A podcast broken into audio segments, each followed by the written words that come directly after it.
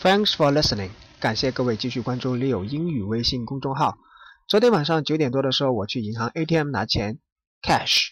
拿钱的时候只有两个人在排队，排在我前面的是一个穿着十分时尚 fashionable 的阿姨，她操作 ATM 特别慢，遮遮掩掩，还时常向后看我两眼，好像生怕我抢她的钱似的。